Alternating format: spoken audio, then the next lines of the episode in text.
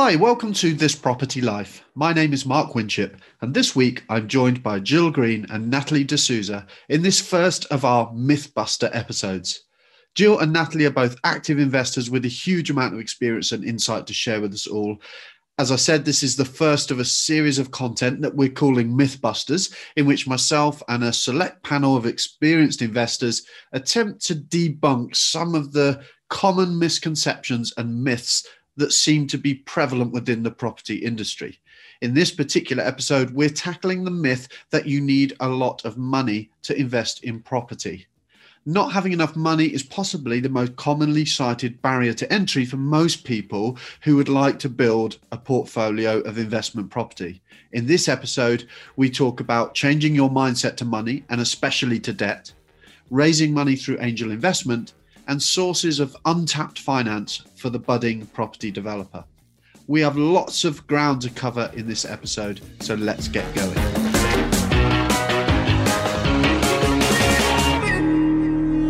Hi, everybody. Welcome back to the podcast. Morning, Jill. Morning, Natalie. How are you both? Morning. Morning.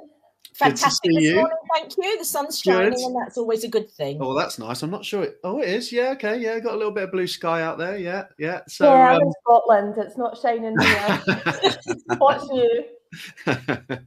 and Jill, uh, we were joking before we jumped on the episode. The amount of um, juggling that you've had to do just to jump on this is a real insight, I think, into the life of a of a um, a, a busy property investor, family person. You know, it's you're, you're juggling all of that, aren't you, this morning?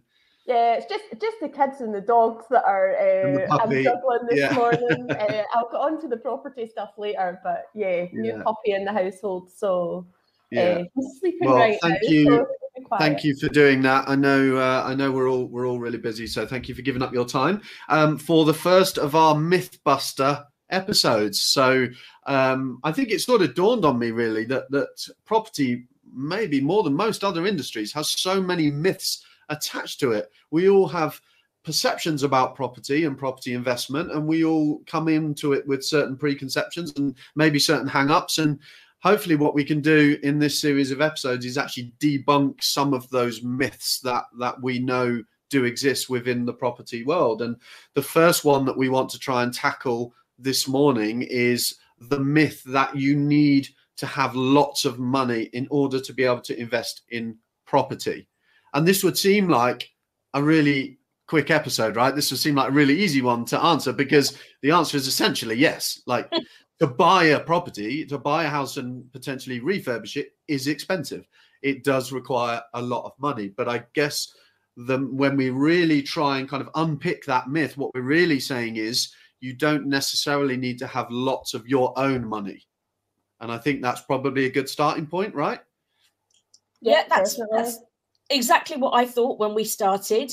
Um, it that's why I didn't start till I was forty-five, um, because I thought you needed a lot of money to get into property, and we were left a little bit of inheritance, and that's why we started. But obviously, ten years on. I, I have learned that you don't need money. So if people knew that from the offset, it would help them so much and get them started so much earlier. Yeah, definitely. Yeah, I, I was probably quite similar, but I just was one of those people who thought, "Oh, that's other people that do that." Yeah. like we had we had good jobs um but we had debt as well so we had money on credit cards we had cars things like that we went nice holidays and we just thought like this is what you have to do know the stuff you're taught like go to school get a good job go to uni um all that sort of stuff and we just thought properties for other people but it was always something we were interested in but just maybe thought that it wasn't for us which was wrong. Yeah. um it's well it's the it's the traditional model isn't it? That you you save and save and save and scrimp and save and, and put your salary away and everything else until you've got enough to lump into a deposit which you then stick into a property that potentially doesn't need any work and you hope that maybe in 10 years time you'll start to see some return on that.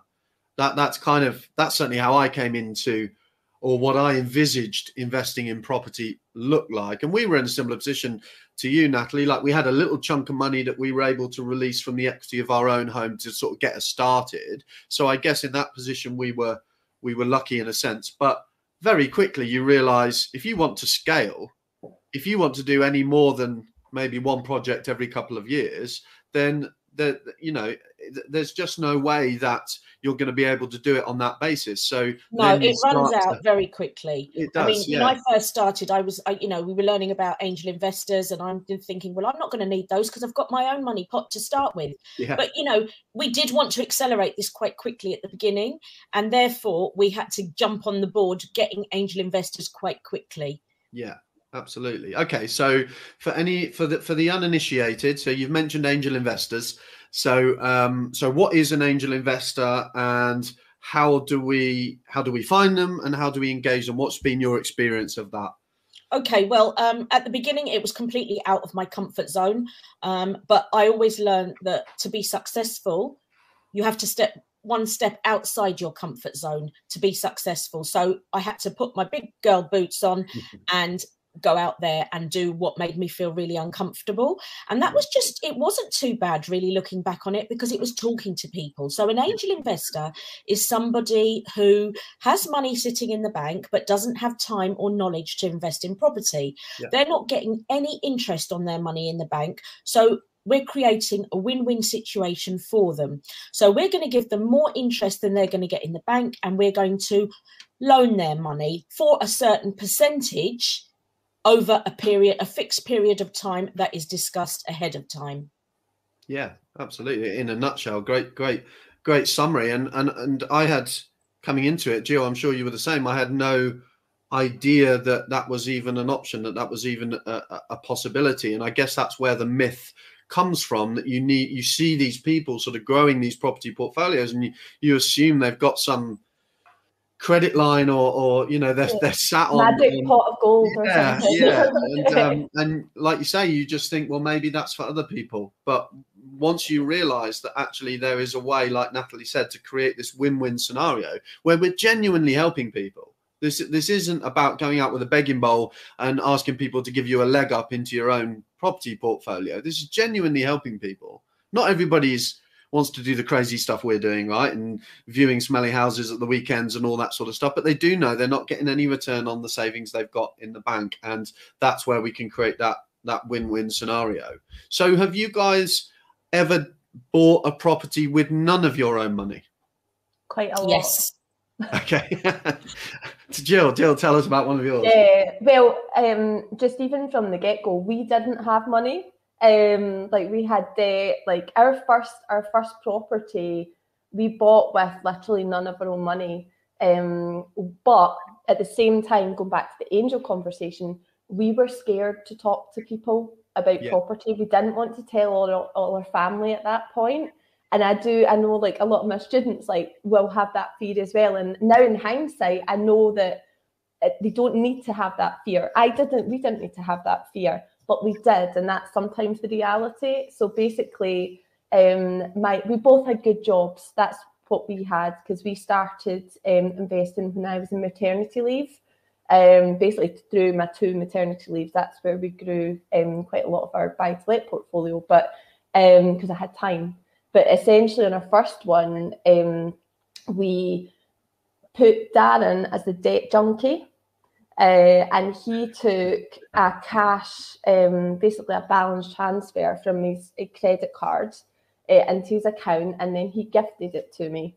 Okay. Um, so that was that was my yeah that was my deposit. Um, and I bought after speaking to the accountant, I bought our first investment property in my personal name. I was really mortgageable because I had a good job, um, but I Darren gifted me the money but it wasn't our money. Um, obviously, you need to be careful with that. Mm-hmm. Um, and we bridged the first property.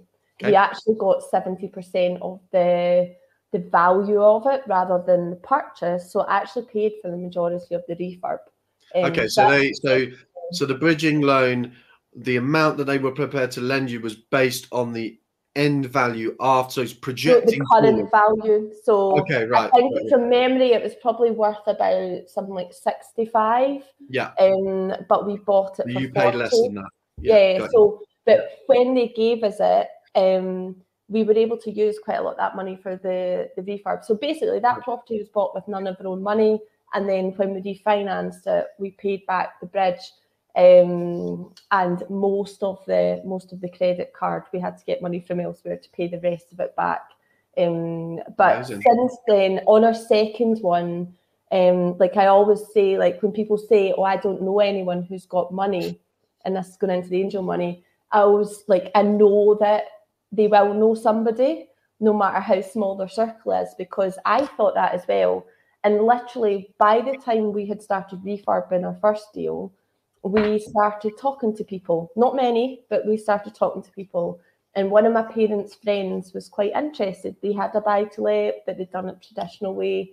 They also had a wee bit of money sitting in bank. I didn't know this, but standing on their doorstep every now and then having a chat. And on the day we got the second um, offer accepted, a few months after the first, um, they would ask me, "Oh, how are you getting on?" And I, I just said, "Oh, amazing! We've just had an, a, an offer accepted on a property, and now just need to sort out the money." And she was like, "Oh, how do you do that?" Um, and I was like, "Well, actually, on this one, we're going to be looking for somebody to loan us the money, and we'll pay them back a really good interest rate." Yeah. What is the interest rate? And I said it was at that point it was eight percent. Um, and oh, how does it work? And I was like, this was just on our doorstep, like 10 minute conversation. Um, ended up, how much do you how much do you need for that property? I was like, oh, 48 grand. She was like, I've, I've got 50, do you want it? and that was it. So that second property, and that covered the purchase and the refurb. So, and that investor, that angel investor, still invest with us now. That's five years later. So that's how we got that was our first experience of angel investment. So a lot of people would look at that jill and go oh you're so lucky that well you you know you Wasn't were so that? lucky that you walked into that situation and that just doesn't happen to me. I don't know anyone that you know has that kind of money. But in reality like you say it's not luck is it? You were talking to people you were putting it out there you know you were you know walking people through the mod giving them like little opportunities to get to find out more and to get involved and, and, and sort of steering the conversation that way. Yeah, and I think the thing is like I think in practically any angel investment we've brought in, we've never asked for money. Yeah, it's all been. We, I, I, put a caveat on that because we have asked for money um, on one occasion, and it was because we got really, really good deals, and we went. Darren actually went and asked his parents um, to help us out because we just didn't have the, all the money sitting in at that point. And it was more of a listen, we've got such a good opportunity. Can you help us out? We will pay you back with interest. Mm. Yeah. And we did that, and lo and behold, they are still in angels for us. Um, yeah. But I think it was for me, it was the starting to chat to people and just not boring people. Like I don't like start like just talking about it all the time. Yeah. It's if I find an in, like everybody, like if you see your mates or your family, they'll all say, Oh, how have you been getting on? That's just general chit chat, isn't it? And it's yeah. that that I'm like, Oh, you know, I do that property stuff. Like, look at this, yeah. look at what I've seen. Um, I've just had an offer accepted, da da da da da. And yeah, that's the way that we've hmm. generally done it. And and social media as well. But that's yeah. generally the way we've done it. And it's about being authentic, isn't it? Because at the end of the day, you know, you're not you're not pitching to anyone. You're not you're not begging anyone. We genuinely believe in the returns that we can offer and the difference that can make to people's lives. And that that's so we sometimes approach it almost from the other angle and say, look, you know, we've got this deal on the table. It's fully funded because I know that worst comes to worst, my broker can get a bridging loan for a really high percentage of the deal or whatever it is. So we say, look, it's fully funded, but we'd much rather that those returns go to you as a friend or family member than to some soulless bank or bridging loan society. And it just puts a different spin on it, right? It just puts a different context on it that we're not sort of begging for the money. The deal is essentially funded, but we we want to work with friends and family to to benefit them in conjunction with it helping us, I guess. Yeah, that's that's a good point. I've had that from that actual angel that I was talking about at the start. She was like, "Oh, how can you give me eight percent?" And I just effectively said, listen, on our first one, we could be paying up to 15% on bridging finance. Hmm. So I'd much rather give it to you. Yeah. And she was like, that was that took that completely away. Yeah. Yeah, absolutely. And once you have those angels, they stay with you. They just say, keep Yes. your money. We have one who we fund their holiday every year. Yeah. By the interest we give them, we just keep their pot of money, and whatever interest we give them funds their holidays. Absolutely. And, we've and it's it's it's about looking at your network. It's about building your network as well i guess but it's looking at the people close to you and your your friends your colleagues and just looking at where there might be win-win scenarios that you can create. So we had an investor that invested with us a, a, a relatively modest amount but really early on in the process one of the very very few investors who actually took their money back again because i think they wanted to put a conservatory on the house or whatever it was. So we repaid their capital at the end of the term and that was absolutely fine because the deal stacked and uh, you know we were able to do that not a problem. Um, but what we were aware of is that through her day job if you like she her day job was around networks. So she had a big extended network of people that she worked with. And so we effectively put her on a, a little referral kind of finder's fee kind of thing. And she same natalie she genuinely funds the majority of her family holidays from the finder's fees. So that Oh, gives you an oh, wow. indication of how much funding she's raised for us. And it's well in excess of quarter of a million that she's brought our way effectively. So it's just once you realize that that opportunity exists i think that's the thing isn't it? Like a lot of this sounds like just voodoo magic if you if you're new to it it's like how did Jill buy a property with none of her own money? I mean, it just doesn't seem to compute, you know, because if you've been brought up with that myth that what do they say, buying a house is the most expensive purchase you're ever gonna you're ever gonna make, you know. Um, and I think once you start to break that down, you realize that the world is your oyster to a certain extent. So we came from exactly the same position. That I remember this was probably the whole part of the process I felt most apprehensive about. And I was the same as you, Natalie, because we released that equity from the house. I thought, brilliant. I don't have to worry about any of that, that angel nonsense. I don't have to talk to anyone about this sort of thing. Fast forward that, whatever it is now, five, six years, and we've just purchased a property that is, you know, not much under a million pounds with none of our own money. And it and, and it just takes the blinkers off, doesn't it? And suddenly you realize what what is possible you know when you take that myth away. So angels understood angels covered to a certain extent. It's obviously you know we could talk about angel finance all day long um, and that side of it but there are lots of other ways in which we can fund deals or we can raise money to contribute to deals contribute to refurbishments to bring that cost down that people coming into this maybe new to property investment won't be aware or even people who aren't, to be honest. Like I know plenty of experienced investors who are probably not tapping into um, a lot of the available funding that is actually out there. So we've touched on bridging loans, but I think for the purposes of this episode, most people are familiar with the concept that you know you can take institutional lending, whether it be a mortgage or a bridging loan, in order to buy a property. But what about things like well, let's talk credit cards for a second, because Jill, you mentioned credit cards. Now, you're not likely to buy a property out and out with a credit card. I wouldn't necessarily advise you do either. But what about credit cards? How do they play a role, and how how can they be used? Because a lot of people are fearful around credit cards, right? They've been brought up with this mindset around debt and money. So, how can credit cards be used safely as a useful tool to invest in property?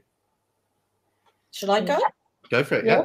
Yeah, okay. So credit cards again, I was brought up you only you only spend on credit what you can afford to pay back. You don't ever you always pay it off every month. Yeah. But I never heard of interest-free credit cards where you could do balance transfers. You have to play the pre- credit card game basically. And the reason that credit cards are so ex- uh, important is that we have to build our credit up so that we can actually get money from elsewhere. So we build our credit up by using the credit card, paying it off every month, or doing a balance transfer to an interest free credit card. Then we can actually transfer to that card to do the refurbs. We can buy the materials and we can supply the materials to our builder. This is all building our credit, in which case it opens the world to so many more ways that we could actually lend money as well. So we're doing it on twofold, really. We're actually using our credit card for our own purposes by building our credit, but we can actually, by building that credit, we can also do balance transfers. We can use it for refurbs. We can just overpay on a credit card as well and then take the money out from the bank account. Yeah. It's funny, isn't it? That's the slightly counterintuitive thing about credit cards. I remember coming into the process, I didn't have a credit card uh, before we started investing in property. And I used to brag about that. And I was thinking, oh, it's brilliant. You know, I don't have a, uh, I don't have a credit card. And then realized that my credit rating wasn't, wasn't, wasn't fabulous. And you kind of think, well, why is that? And it's because you don't have any credit. And you kind of think, well, that seems a strange, strange logic. But essentially, the credit agencies need to see evidence that you are capable of managing credit. And if you don't have any credit, then they've got nothing to base that on. So yeah, they using, want to make sure you're responsible, don't they? Yeah, absolutely. So using credit in a responsible way, using it in a sensible way, and sticking to certain best practice um, tips, if you like, is uh, allows you to to build a really strong credit rating, which obviously we know when we come to then refinance and we want to get a mortgage is is really important. So what are the, what are some of the the best practice things that we should follow when using credit cards then? I, well, in terms, I mean, I use mine now for for refurbs and things like that, and I come from a background where I did use my credit cards. I used them for holidays and things. I always stayed on top of the the payments. Yeah. Um, and actually, I find now if you stay on top of the payments and, and this an interest free card, um, stay on top of the payments and pay a bit more, that yeah. can help your credit credit score. Um, yeah. And obviously, if you're paying interest, I don't want to pay interest. So um, if it gets to the point that it's close to paying interest, I do do a balance transfer. Yeah. Um, but I quite like to use them on refurbs, and then when I get my refinance, pay that down. Yeah. Um, because that can look really good for your credit score. Um, but as I said, I come from the the period of like spending it on shoot, like doing doing what a lot of people do. Like, um, I've got a good job, I'll pay put it in the credit card and I'll pay it off when I get paid, and then there's not much money at the end of the month, kind of thing. Um, whereas I've had to completely change that mindset. So what I put in my credit card now is things that are actually making me money.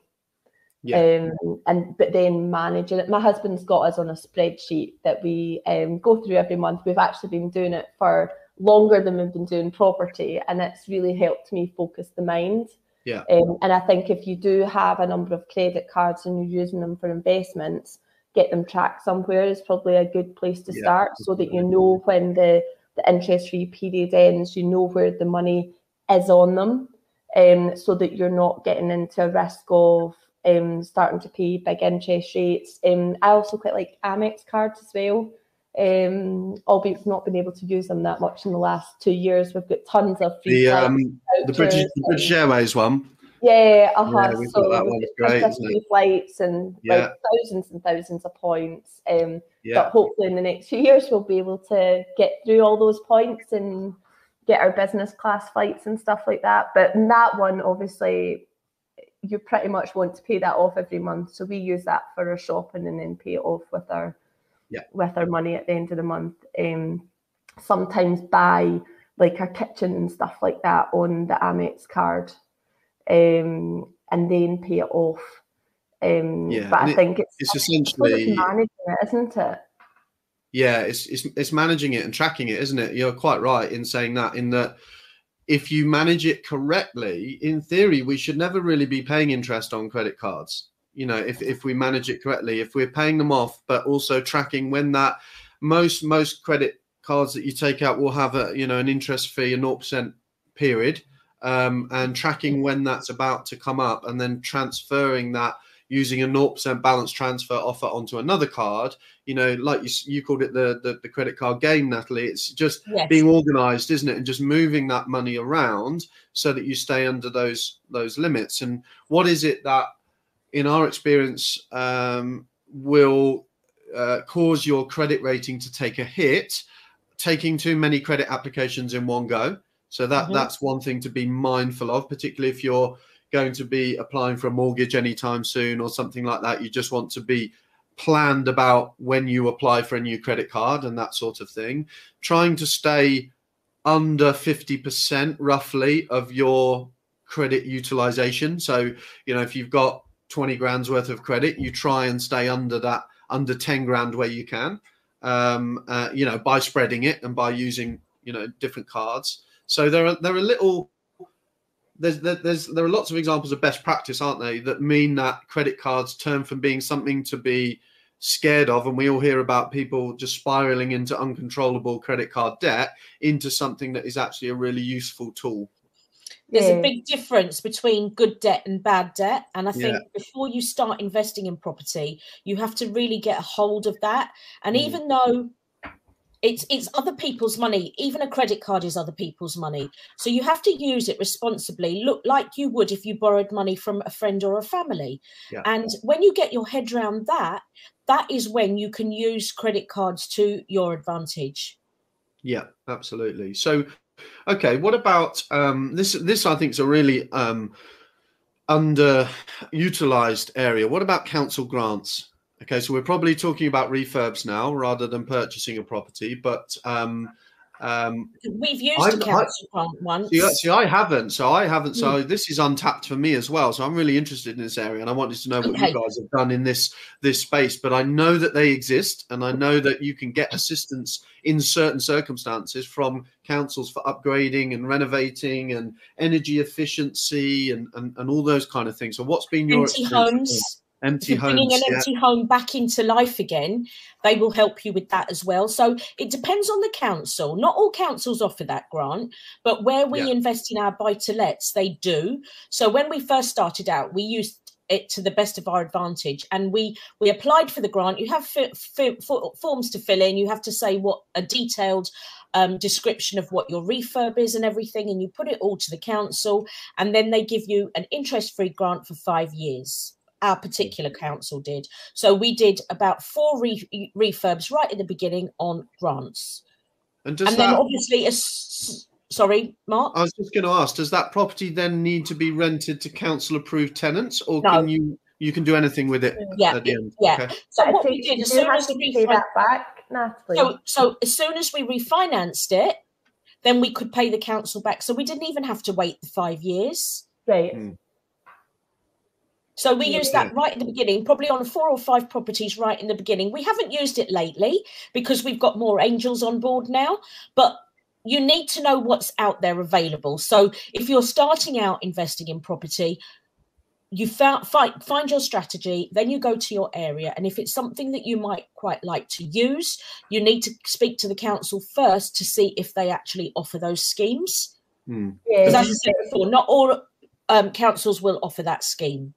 Do you find was, that they're they're usually quite um, amenable to that? Because I might be this might be unfair, but I, but I I kind of imagine um, people responsible for that area of grants within the council sat in a basement somewhere waiting for the phone to ring. I, I I can't imagine that actually a lot of people know that these grants exist, right? No, they don't. They don't, and and and that's why um, we learn all this right at the beginning to to go and and look for these things. And so we were educated in property at the beginning. And i think when you are you learn these little tips of where to go to find the money.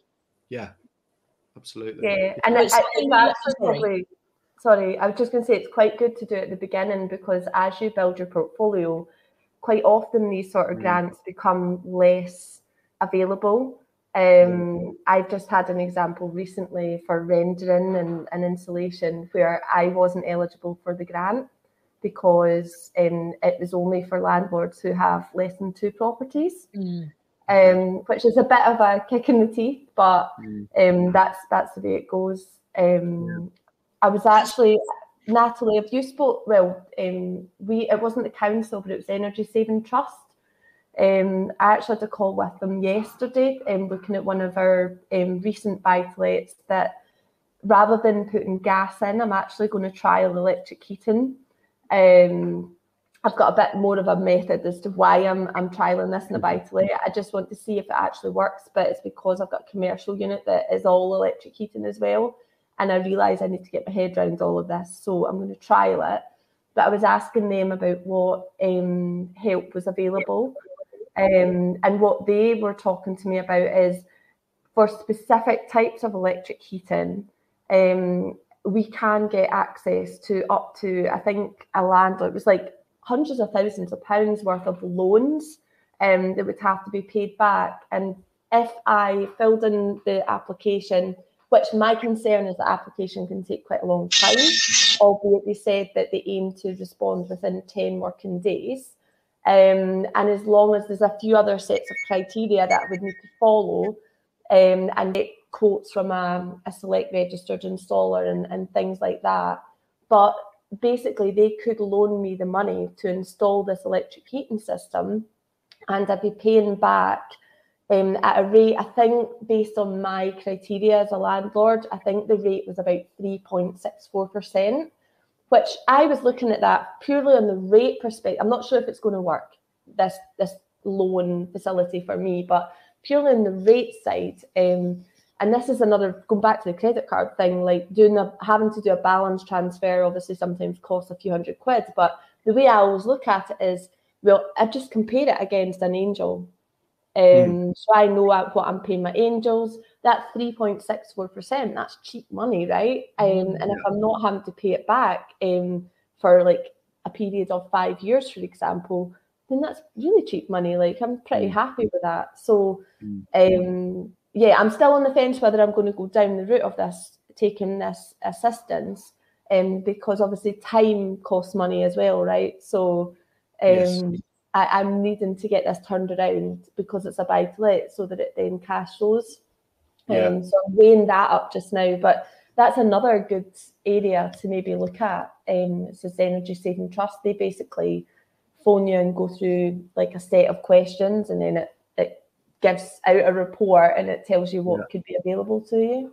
Because it, and it's yeah, it's such a buzzword. It's such an, a hot topic right now, isn't it? Um, you know, climate change and um, energy efficiency and you know we're looking at you know moving from switching fuels to electric vehicles. So it's it's it's such a hot topic and quite often where there is a big political agenda like that you will find that the government are incentivizing um, and and facilitating for us to be able to do developments like that. So um, I know, for, for, example, certain councils will even potentially offer financial assistance for um, converting a property to or, or, or, doing the works to turn a property into an HMO, um, where the licensing exists. You know, because you know they want to be able to facilitate. At the end of the day, they want to see um, you know responsibly managed.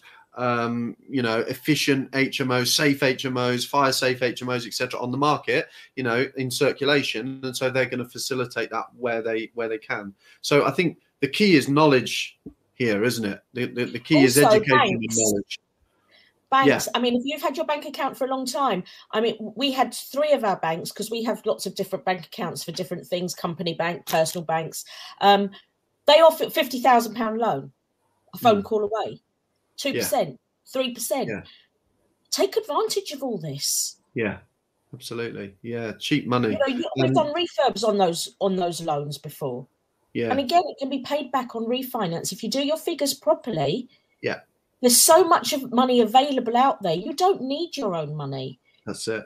Yeah, because what we've learned already, this is where education is key. Because what we've learned already, in principle, if everything's stacked in the right way, is that you can purchase a property with angel finance and/or bridging money. Um, you can get council grants and potentially bank loans and use credit cards efficiently to pay for the refurb. So by the time you've done that, you haven't actually had to invest any of your own cash. And that means that if you have that cash, because sometimes having cash is a crutch, right? Sometimes we it's a safety net um, that actually stops us from scaling because you know you think, well, I don't need to bother with any of that because I've got my own cash, so I'll just deploy that. But if you want to grow and scale a portfolio, being able to use your cash and spread it as efficiently as you possibly can by using other people's money in order to top that up is going to allow you to grow that much quicker. And that's really yeah. Both of us found that, didn't we, Mark? Yeah. It was absolutely. wasn't until we realised that we wanted to accelerate that we yeah. realised actually we have to go and use other people's money. Yeah. And my trainer, my trainer said to me, "You will only become a property investor when you start using other people's money." Yeah. Absolutely. Yeah, that makes sense. Yeah. You, there's a whole different dynamic, isn't there? Because um, we were probably pushed into it a little bit earlier, maybe because we had to. Yes. Um, and I'm probably quite grateful for that. Um, yeah. But I suppose there's other ways as well, like, because I always think about, um, well, if you have to leave some money in a deal, because everything has to stack up, right? But if you have to leave money in a deal, if you've got some of your own funds, then maybe that's the money that you're leaving in the deal.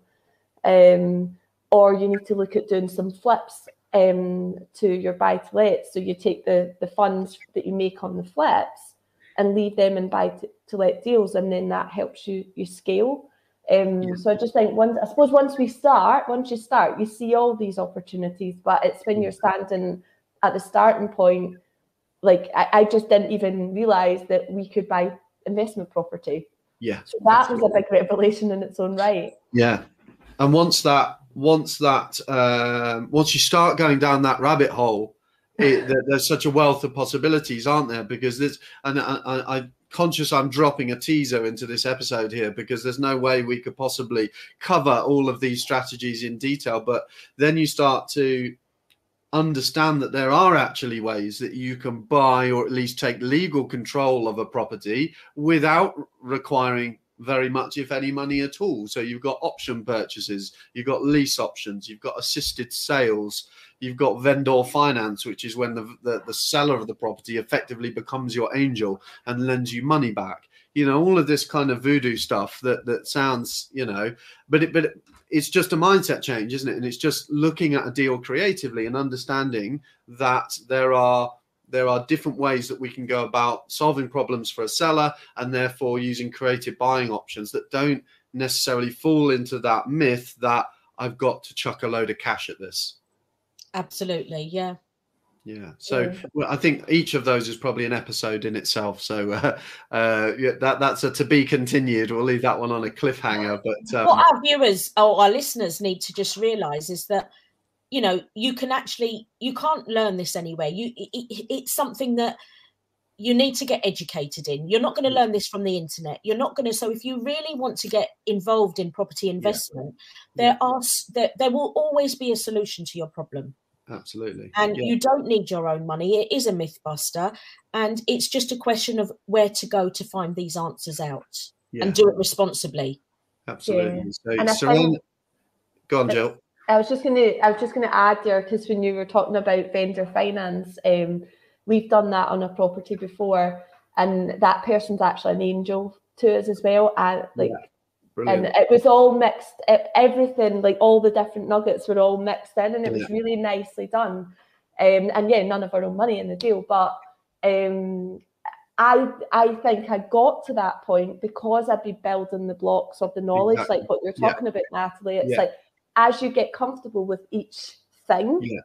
Um, I suppose it's the same way as like normally like starting off with the easier stuff like the buy to lets and stuff and then working your way up and doing the sexier deals but yeah. it's like you're building your knowledge all the time and like you could be walking in to speak to a vendor and wait back at the start i don't think i would have been able to talk about an assisted sale and like a straightforward purchase but now i'm comfortable to do that and i think it works really well because if you give people options then even goes for angel investors as well. Like I think I always think it's good to be able to give people options because then the answer's not a yes or no normally. Um, yeah. it's like, oh, I like that one rather than that one. Yeah. And I always find that's always worked quite well when you're kind of starting yeah. to look at some of these. Definitely. So I think the key takeaways then are changing your mindset to money and to debt I think you know good debt and bad debt is is something to really get your head around. So changing that mindset, surrounding yourself with the right people, both in terms of um, people following a similar model and people who understand um, you know ways to do this, but also your power team and making sure that you've got people in your team that can advise you and, and can can help you raise money in these different ways, and then just get yourself educated you know just make sure knowledge is power hopefully that's one thing we've shown is that actually by understanding just what's available the types of deals that you can end up doing that would otherwise have been completely inaccessible to any of us absolutely and also once you're outside your comfort zone doing these things as soon as you get comfortable do more to get uncomfortable again yes because that will stretch absolutely. you yeah, absolutely right. Yeah. And just speak to people as well. Just lastly, speak to people and just yes. be yourself. Yeah, definitely. Yeah because that's how we uncover these opportunities and how, how we actually in some ways um, that's an education in itself isn't it? Yes. Fabulous. Well thank you so much for your time guys. It's been brilliant talking to you hopefully there's some nuggets there um, and hopefully we've gone some way towards debunking the myth that you need lots of your own money in order to invest in property. I'm pretty sure that we've we've made a good start at that. So thank you again for your your time, and um, I will catch up with you guys soon. Thanks, Mark. Thank Thanks you. so much, guys. Have a Take good care. day, everyone. And you. Bye bye. Hope you agree that we have thoroughly debunked the notion that you need lots of your own money to invest in property. When you change your mindset to money, you will never again allow not having enough money to get in the way of you moving on a good deal. Raising money is a hot topic among property investors. So, if you feel like this is something that you're struggling with, why not head over and start networking with a whole host of other like minded investors and property people over in the Property Wealth System community on Facebook? Thanks for tuning in. If you did enjoy this episode, we would love it if you would recommend us to friends and give us a mention on social media. We're keen to support, educate, and inspire as many people as possible who are interested in investing in the UK property market.